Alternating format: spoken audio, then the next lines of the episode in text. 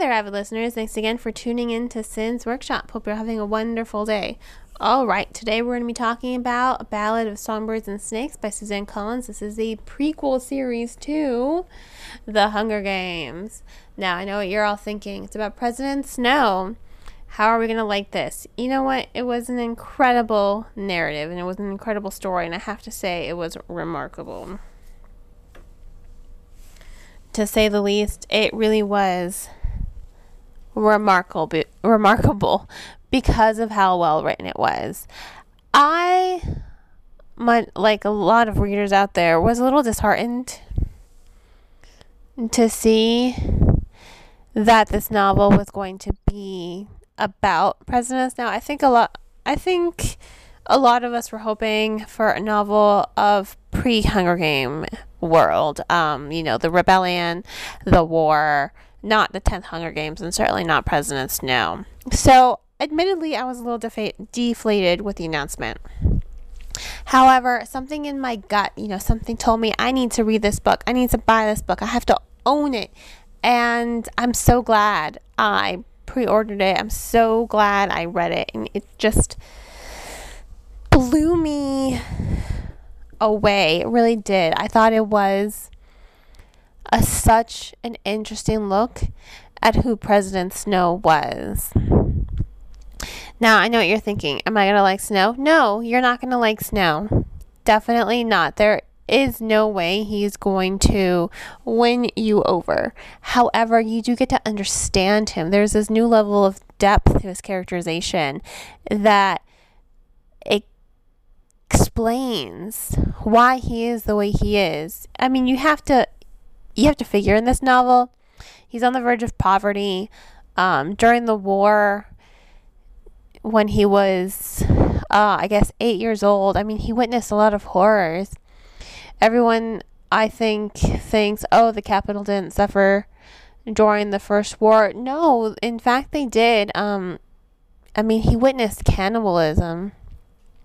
He witnessed people dropping dead of starvation because of the war, and he lost his father and most of their income because of the war. So he has a lot of resentment. So much of the novel is him acting like he's still part of the first class when right now he's not.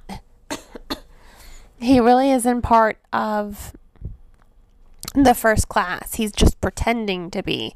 Again, you know, he's pretty much living off of broth and whatever leftovers his cousin Tigris can bring home from her job as an intern, you know, interning fashion designer. So we do get to see a different side of Snow. We get to see his innermost thoughts and what I also think is really interesting is this is the 10th Hunger Games. We do see sympathizers in the prequel series living in the Capitol. You know, it's why they're able to succeed in their rebellion. They're definitely sympathizers. But here, you're really seeing vocal sympathizers. You're seeing people who sympathize with the Hunger Games, with these kids who are chosen and people are saying this is wrong. You know, they are human beings. We need to stop this. This is wrong.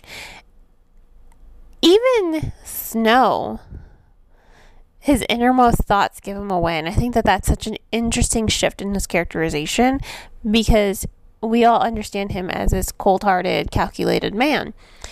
However, what I thought was really cool is the fact that he reminds me a lot of Lex Luthor. You know, Lex Luthor is a villain, hands down. However, all his decisions are based on fear. He thinks he's doing, much like President Snow, they think everything they're doing is for safety and security and for the benefit of everyone else. And I think that that's a really interesting shift because you get to see where that's coming from. You know, President Snow is a man who grew up during a time of war and it has left, I think, a lot of scars on his psyche. So you get to understand Snow. And that's what I really thought was amazing of this story, how we're understanding him. I mean, I was honestly blown away by the characterization, and I loved how Lucy Gray, she's the polar opposite of Katniss. She has a rebellious spark to her. She's from District 12. Those are the only similarities she has with Katniss Everdeen. Because she is such a polar opposite. She is as opposite as you can get. She's colorful. She likes to sing. She likes to dance. She is a performer at heart. And she just wants to be left alone. That's it. But she doesn't mind showing everyone. She's like, well, if I'm going to die, I'm going to die in style. And I'm going to take people with me. She's really great as a character. I really thought that that was interesting to see her relationship with Snow kind of blossom because she has a lot of effect on him. She his love for her and then anger of her helped shape the Hunger Games into what he, what they are. He wanted to make sure she was fed and taken care of, so he thought she he thought up the idea of sponsorships and after you know he wanted her to win basically. So he used whatever he was able to do to help her win as a mentor. You get to see how her influence of Snow shaped the Hunger Games as to what we know of them as now. And I think once again that that is really incredible writing. It's, it's such incredible storytelling. And there are so many Easter eggs, so many Easter eggs to the original series. They're like, ah, it broke my heart. It made me happy. It made me feel things. I'm so glad I read this book. I cannot begin to tell you how much I love this book. So, you know what? I, I definitely have to recommend this novel. Um, if you're a fan of the Hunger Games series, you don't have to like Snow to appreciate this novel. You just you're understanding that there are a lot of facets to being a human being. There are lots of shades of gray to his characterization. And I like that. I, I think it's realistic and I think it offers a more contemporary look at a villain, how people are multifaceted. And what makes a villain is he's he's deluded. You know, he's so stuck on that war. You know, he's so stuck on trying to make sure it doesn't repeat that he hurt himself because he forced its repetition, basically. So, you know, I think it really is an incredible look at um, humanity. You know, I think it's great to see the underdog from number 12 be Snow's mentee. I honestly do think that this is an incredible story. And I, th- oh gosh, I can't, I, I can't recommend this novel enough. You're not going to fall in love with Snow. You're not going to sympathize with him, but you are going to understand him. And I think that that's really crucial in this story. Now, um, I have to highly recommend this novel. I'm going to go ahead and give A Ballad of Songbirds and Snakes five stars because it totally deserves it.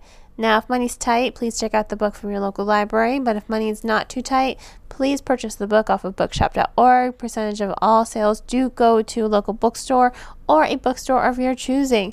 Or go to a bookstore. You know, if one is open and available to you, go to the bookstore, Barnes & Noble, um, Books A Million. You can purchase books on IndieBound, um, Book Depository, Better World Books.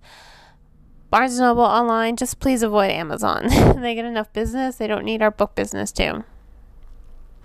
And on that note, I hope you all will continue to support me by liking this podcast and sharing it with all your book loving friends. Have a great rest of your day, and as always, happy reading.